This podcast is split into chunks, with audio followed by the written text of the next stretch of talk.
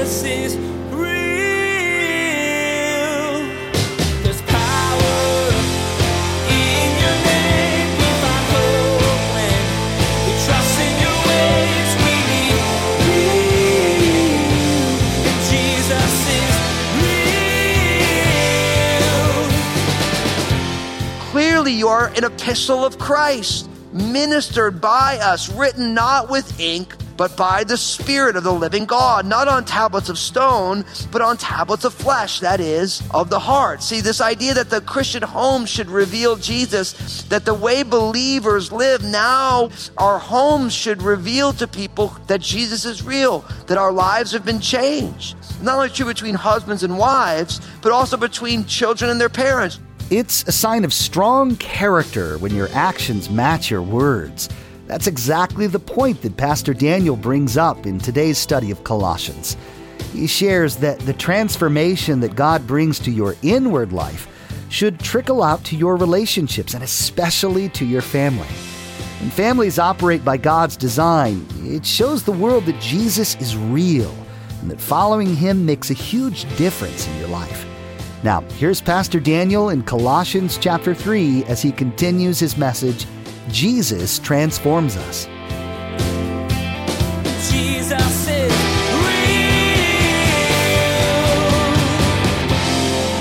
real. But listen, in Christ, if you're taking a self-assessment, how are you doing putting up with people who are different from you right now? I know for many of us, we're struggling. And then you forgive one another. And then the Apostle Paul kind of nails it, says, if anyone has a complaint against another, even as Christ forgave you, so you also must do. So are you harboring unforgiveness right now? You got to take that self-assessment. I was just talking with my kids about this. I say that, harboring unforgiveness is like drinking poison and hoping the other person dies. The only person who gets hurt when you're not forgiving someone is the person who's not forgiving the person. The other person is fine. They've moved on. But we allow this root of bitterness to kind of be within us. And so we need to be forgiving. And then Paul says, and above all, right? He's like, he's hitting it all. He says, but above all these things, put on love, which is the bond of perfection. So when we do the self-assessment, how you looking right now? It's rough, right? God's got a lot of work to do. As I always say, he ain't done with me yet. He's still working on me right now. It reminds me of the Apostle Paul, 2 Corinthians chapter 13, verse 5 says, examine yourselves as to whether you're in the faith. Test yourselves. Do you not know yourselves that Jesus is in you? Unless indeed you are disqualified. I love that. He says, listen, examine yourself.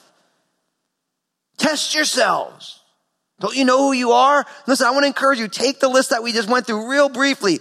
3 verses, verses 12 to 14. And I want you to do a self-assessment. Maybe bring in the people who are close to you and say, hey, listen, how am I doing in these? On a scale of 1 being lousy, 10 being I'm acing this. Where's my numbers at?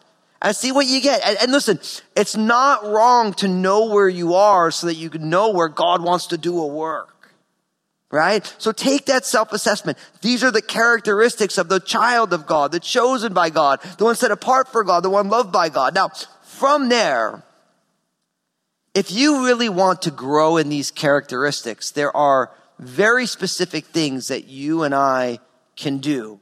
And we really learn it in verses 15 to 17, where it says, and let the peace of God rule in your hearts, to which also you were called in one body, and be thankful. Let the word of Christ dwell in you richly in all wisdom, teaching and admonishing one another in psalms and in hymns and spiritual songs, singing with grace in your hearts to the Lord. And whatever you do in word or deed, do all in the name of the Lord Jesus, giving thanks to God the Father through him. And really, if you want to grow in this new life in Christ, there's a simple question you have to ask yourself. What do you let in? That's the question. What do you let in? Because in these verses, notice it keeps saying, and let, and let. So it's about what we let in. And this really speaks to us about living intentionally in the days and ages, in the days that we have. Really living specifically. Notice what it says first in these verses. and let the peace of God rule in your hearts, to which also you were called in one body, and be thankful. So the first thing we need to do is we need to let the peace of God rule in our hearts. Now, it doesn't say, let all of the drama of our culture rule in your hearts. It says, let the peace of God rule in your hearts.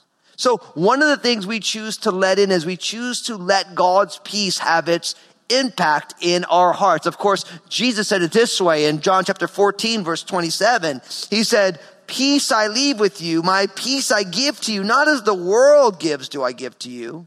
Let not your heart be troubled, neither let it be afraid. So we want to let God's peace in. Are you letting God's peace rule your heart? Or are you letting your own stuff rule your heart, your own issues, your own fears, your own garbage? No, we let God's peace rule our hearts. Not only do we let God's peace rule our hearts, look at verse 16. Let the word of Christ dwell in you richly in all wisdom, teaching and admonishing one another. So the next thing we let is we let the word of God dwell richly within each one of us. So are you letting the word of God in? Jeremiah said it this way, Jeremiah 15:16, your word was found and I ate them, and your word was to me the joy and rejoicing of my heart, for I am called by your name, O Lord God of hosts. Listen. You need to let the word of God dwell richly within you. Notice, I love that word, dwell richly. So it doesn't mean just a little bit. This is like, you want God's word overflowing in your life. That's why you need to be reading it. You need to be listening to it. You need to be memorizing it. You need to be discussing it. You need to be applying it to your life. And notice it says that we should be sharing it with one another. You know, teaching and admonishing one another in psalms and hymns and spiritual songs, singing with grace in your hearts. Now, I also love this, because what we also learn is that we should let everything, you know, the other thing you should do is you should let everything be done in the name of Jesus. That's what you get from verse 17. And whatever you do in word or in deed, do all in the name of the Lord Jesus. So one of the things we should let is we should let everything we do in our lives be done in the name of Jesus. And I love that the idea of the name of Jesus, because the name always denotes the nature of. Like I always say, like when you hear my name, Daniel Fusco, right? Nobody ever thinks D-A-N-I-E-L-F-U-S-C-O and bingo was his name. Oh, nobody thinks that. You think of me. You think, of, you know, he's short, he's furry. He's kind of fun. Like, I like him. I hope that's what you think, right? So when you hear the name, it denotes the nature. And so let everything be done in the name of the Lord Jesus Christ. The idea is that we should live our lives according to the nature of Jesus. And one of the things we let is we let ourselves only do things based on the name of Jesus and not on some other name, for some other allegiance that we might have. So the question for you is, what is it that you are letting in? And don't miss, all through these verses, it talks about how we should be thankful, the end of verse 15, and be thankful. At the end of verse 17, give thanks to God the Father through him. So we should let ourselves be thankful. How powerful is that? It's really easy to not have an attitude of gratitude, isn't it? It's so easy to look through life and say, I wish I had this, this thing's lame, why is it like this, why does it, you know, and instead of saying, no, thank you, God. Thank you for that you've given me a day. Thank you that the current sufferings I'm going through, it means I'm still here. There's breath in my lungs. I can experience, Lord, you know my health is a mess right now. But Lord, thank you that I'm still here right now. I live to worship you. I give you thanks today. And because I'm here today, I'm going to let my heart be joyful and thankful. I'm not going to be self-centered and selfish. My issues are real, but I'm going to choose to praise you, God. See, these are the things that you have to ask. What do you let in? Are you letting God's peace rule? Are you letting God's word dwell richly? Are you doing everything? Are you letting everything be done in the name of Jesus? Are you letting your heart rejoice in the Lord in the midst of your circumstances? Listen, if you want to take on those characteristics of the new person that we read about in verses 12 to 14, I guarantee you, if you let God's peace rule your heart, you let God's word dwell in you, you choose to live your life, letting everything be done in the name of Jesus, and you choose to be grateful, all those other things are going to be the byproducts of that. Because it's the work of the Spirit in our lives. Now, from there, as we hit verse 18, And we go all the way down to the end of the chapter to the very first verse of chapter 4. Really, we learn a principle that gets kind of unpacked very quickly. But I want to give you the principle up top, and then I want to read it, and then we'll unpack it all. Really, the principle is that the Christian home should reveal Jesus.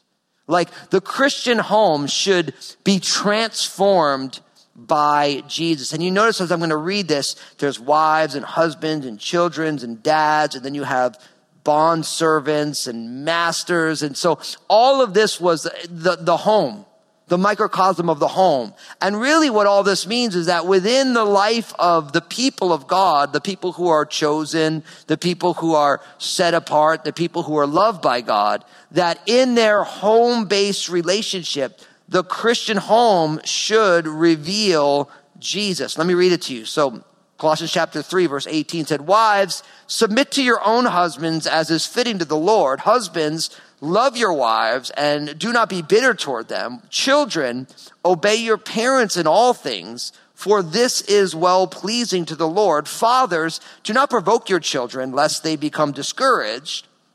Bondservants, obey in all things your masters according to the flesh, not with eye servants as men pleasers, but in sincerity of heart, fearing God.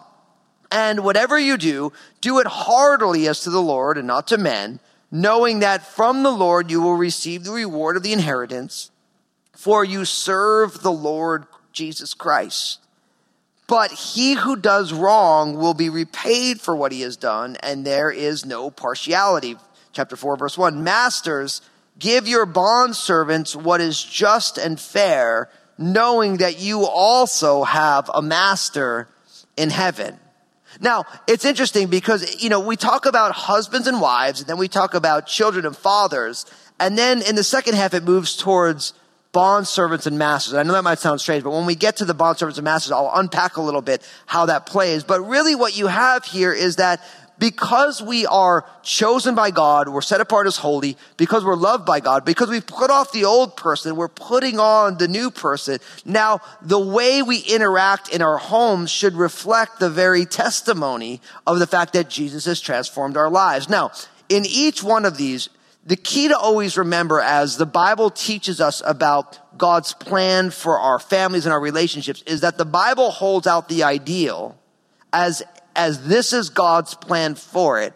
But for each one of us, we have to realize that oftentimes the other end of these relationships are not always ideal. And so we have a tendency, like it begins with, "Wives, submit to your own husbands as is fitting in the Lord." And in our day and age, when you hear, "Oh, wives, submit to your husbands," right away people start flipping out, right? Now, here's what you have to realize is that first, the idea of submission in the Bible, all of us are called to submit to Jesus. And then in Ephesians chapter 5, it says we should submit to one another in the Lord. And then it says wives should submit to their husbands. And then it says husbands should love their wives and be willing to die for her. So I realize that when you put all that together, we're all called to submit to Jesus. We're called to submit to one another. And then when it says wives, submit to your own husbands as is fitting in the Lord, people say, "Oh, you take it out of context." You're like, "Oh, so women," the Bible sees women as inferior. No. Function does not denote value in the Bible. There are different functions. And so a wife is called to submit to her husband as unto Jesus, but the husband doesn't lord it over his wife, because notice what it says next. It says, "Husbands, love your wives and do not be bitter to them." So here's the deal. When a husband is living self-sacrificially and loving his wife, then it's easy for a woman to submit to her husband because she's receiving the love of Jesus through them. And when a husband doesn't want to embitter his wife, then it's easy to see, this man has got my best interest in heart, and so I can submit to him. And for a husband, it doesn't say, "Husbands, love your wives and don't be bitter toward them if they submit to you." It says, "Husbands, you should live self-sacrificially no matter what they're doing."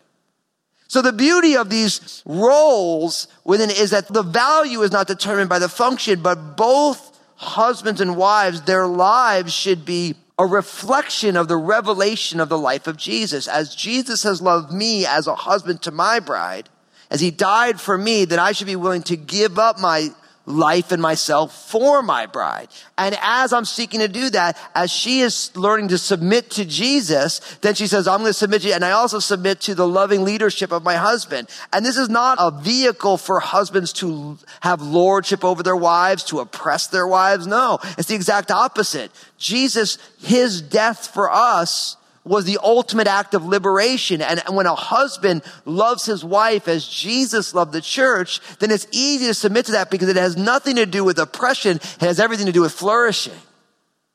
So within the function of the Christian marriage, there is this revelation of the finished work of Jesus.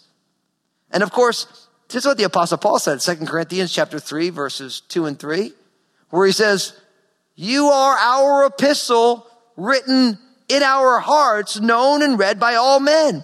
Clearly you are an epistle of Christ, ministered by us, written not with ink, but by the Spirit of the living God, not on tablets of stone, but on tablets of flesh, that is, of the heart. See, this idea that the Christian home should reveal Jesus, that the way believers live now, our homes should reveal to people that Jesus is real, that our lives have been changed. Not only true between husbands and wives, but also between children and their parents. Children, obey your parents in all things, for this is well-pleasing to the Lord.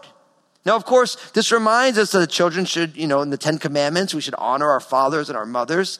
Really, the idea is the reason God cares about children of being obedient to their parents. Now, this is, again, in the ideal, you have godly parents who are loving the Lord, who are submitting to the Lord. They're loving one another, and their asks of their children are not anything that is oppressive or hurtful, right? The problem becomes when children have to obey their parents if their parents are awful. Their parents are destructive. Now, all of a sudden, it's a whole other thing because now you're trying to paint an ideal way to live on a not ideal situation. But the reason God is interested in children learning how to obey their parents, because quite simply, if you can't obey your parents who you can see, how can you ever obey God who you can't see? So children being obedient to their parents is about children's wills learning that there is an authority in my life. And when I respect and obey that authority, blessings come. Right? So God wants kids to learn the ability to obey the authorities over them, knowing that at best parents are stand-in for the authority of God over them.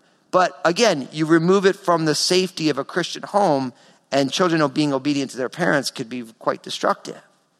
And then fathers, notice, fathers, do not provoke your children lest they become discouraged. So again, as children are seeking to obey their parents, fathers and by extension mothers are not supposed to provoke their children. There needs to be mutual understanding.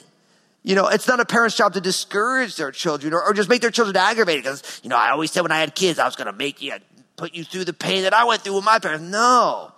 Because of Jesus, because we're united with Jesus, now all of a sudden, as a father, I don't want to discourage my kids. I want to encourage them. I don't want to tear them down. I want to build them up. I want them to experience Jesus in ways that I never got to experience growing up. And you start changing the way that you live because now the home is revealing the reality of Jesus. And the way fathers deal with children, mothers deal with children, children deal with their parents, it's different because the goal now is to please the Lord. Now we move into the bond servants and masters. Now, here's what you have to realize. When the Bible speaks about servants and slavery, it's almost never the way we think about it in our culture. And if you don't believe me, go read Exodus chapters 19, 20, and 21. Because in those chapters, we learn that it's totally wrong to kidnap somebody, take them against their will, move them around. Like all that's wrong. They were created in God's image. So by and large, in the time that the Apostle Paul was writing, every family had their home. They had their own business, but their business was in their home. And so when someone didn't have their own business, they would work as a bondservant for a homeowner, and they would live within the house, and they would raise their family within the house, and that they would be benefited by working for. So in a lot of ways, when I read bondservants in the Bible, I'm always thinking about my job, who I work for. Right? And really what you learn here, but in that point, it wasn't like people had these businesses outside, like, hey, I have all this property, my businesses are here. It happened within the confines of a home. So you would have servants and masters. And so this is still a picture of the Christian home. But notice, bondservants, obey in all things your masters according to the flesh, verse 22, not with eye service as men pleasers, but in sincerity of heart, fearing God. And whatever you do, do it heartily as to the Lord and not to men. So really, when I translate this into our work lives, it says, okay, so I work for somebody, so my job is to do what they're asking me to do. And I don't do it just with eye service. I don't say, oh, yeah, and do my own thing, right? I don't do it just to do it as a person pleaser, but I do it in sincerity of heart. I fear God. So I realize that work is an act of worship. Whatever I do it heartily as to the Lord, not to people, knowing that from the Lord you will receive the reward of your inheritance, for you serve the Lord Christ. But he who does wrong will be repaid for what he has done, and there is no partiality. And so really what this means is we need a theology of work. And I always like to say that oftentimes people will say, I need a new job. No, actually, we need a new us at our jobs. You don't need a new job. You need a new you at your job. Because when you do your job for the Lord and not just for your boss, then you get the rewards that come from that heavenly mindset, and the company that you work for, the boss you work for, gets the benefits. You may say, well, the boss doesn't deserve the benefits, but you're actually not doing it for your boss. You're doing it for Jesus. Now, I know it's really easy to say, oh, well, Fusco, it's easy for you to say that. Like, you're the senior pastor at Crossroads. You're the boss there. But listen, first off, I'm actually not the boss. Jesus is the boss. And there's a board at Crossroads, so I don't get to do whatever I want. But I've also worked for lots of different people along the way. It's like I had been a senior pastor. I came here to Crossroads, and I worked underneath Pastor Bill for about, almost a year and a half. And I've worked at different companies. And what I've learned in life is that if you do your work for your boss, then you're only as happy as the response you get from your boss. But if you do your work for the Lord, then your boss will almost always be happy with what you do. And either way, you're stoked because you're doing it for Jesus and not the person you work for. And in a lot of ways, when someone can make that shift, it can be completely transformational. But in the same way, it's not that, the Apostle Paul only has, well, this is how it looks when you're an employee. If you're an employer, masters, give your bondservants what is just and fair, knowing that you also have a master in heaven. So now the whole idea of servants are supposed to submit to their bosses, but the bosses could do whatever they want. No, it says no. Masters, give to the people who work for you what is just, because God is just, and what is fair, because God is fair. Remembering that you also have a master in heaven. All of us are people under authority. And because all of us live under authority, now all of a sudden, we don't just, well, I'm the boss, I can do whatever I want, I don't care about you. No. Now you function with justice. Humbly knowing that just as you're someone's boss, you actually have a boss in heaven. You have a master in heaven. And again, because Jesus is doing a transformational work, the Christian home should reveal the transformation of Jesus, where you have people who work for the homeowner and they do it as unto the Lord, and they are blessed because they do it unto the Lord, and the home gets the benefit, and the homeowner doesn't lord their leadership over the people who work for them, but they always give what's just. They always give what's fair. Because they realize that just as their servant is under their authority, we are under the Lord's authority. And this is the ideal of when Jesus is transforming us, how different life could be. Jesus is real. From the actions of your heart to the workings of your family, God wants to transform your life at every level. Today, Pastor Daniel explained how living connected to Jesus and letting him change you will overflow into other areas of your life, especially family and work. As you looked at God's design for different family and work roles, you saw that he wants the work that he does in your family to bless the people around you and point them back to him. Everyone needs a little encouragement to get through their day, and we have a way to provide that for you. Pastor Daniel has some excellent advice, truth, and love to share in his 2-minute messages available on Facebook, Instagram, and Twitter. Just go to JesusIsRealRadio.com and click on the social media links to find them. You won't be disappointed, and your day just might get a little brighter. Hey everybody, this is Pastor Daniel Fusco from Jesus Is Real Radio. I'm so excited about what Jesus is doing through this ministry to change lives and restore his people. Would you consider partnering with us as we continue to share the message of Jesus here on Jesus Is Real Radio? You can find out more and donate securely online at JesusIsRealRadio.com. thank you for prayerfully considering this. Join us again here on Jesus Is Real Radio when Pastor Daniel starts to close out this series all about who Jesus is. You'll look at how Jesus leads the church as you study the connection between prayer and sharing who Jesus is with the world. Pastor Daniel will explain how prayer is intrinsically linked to telling others your story about how Jesus made a difference in your life. We wish we had more time today, but we will have to pick up where we left off next time as Pastor Daniel continues teaching through this series called Understanding Jesus. That's next time on Jesus Is Real Radio.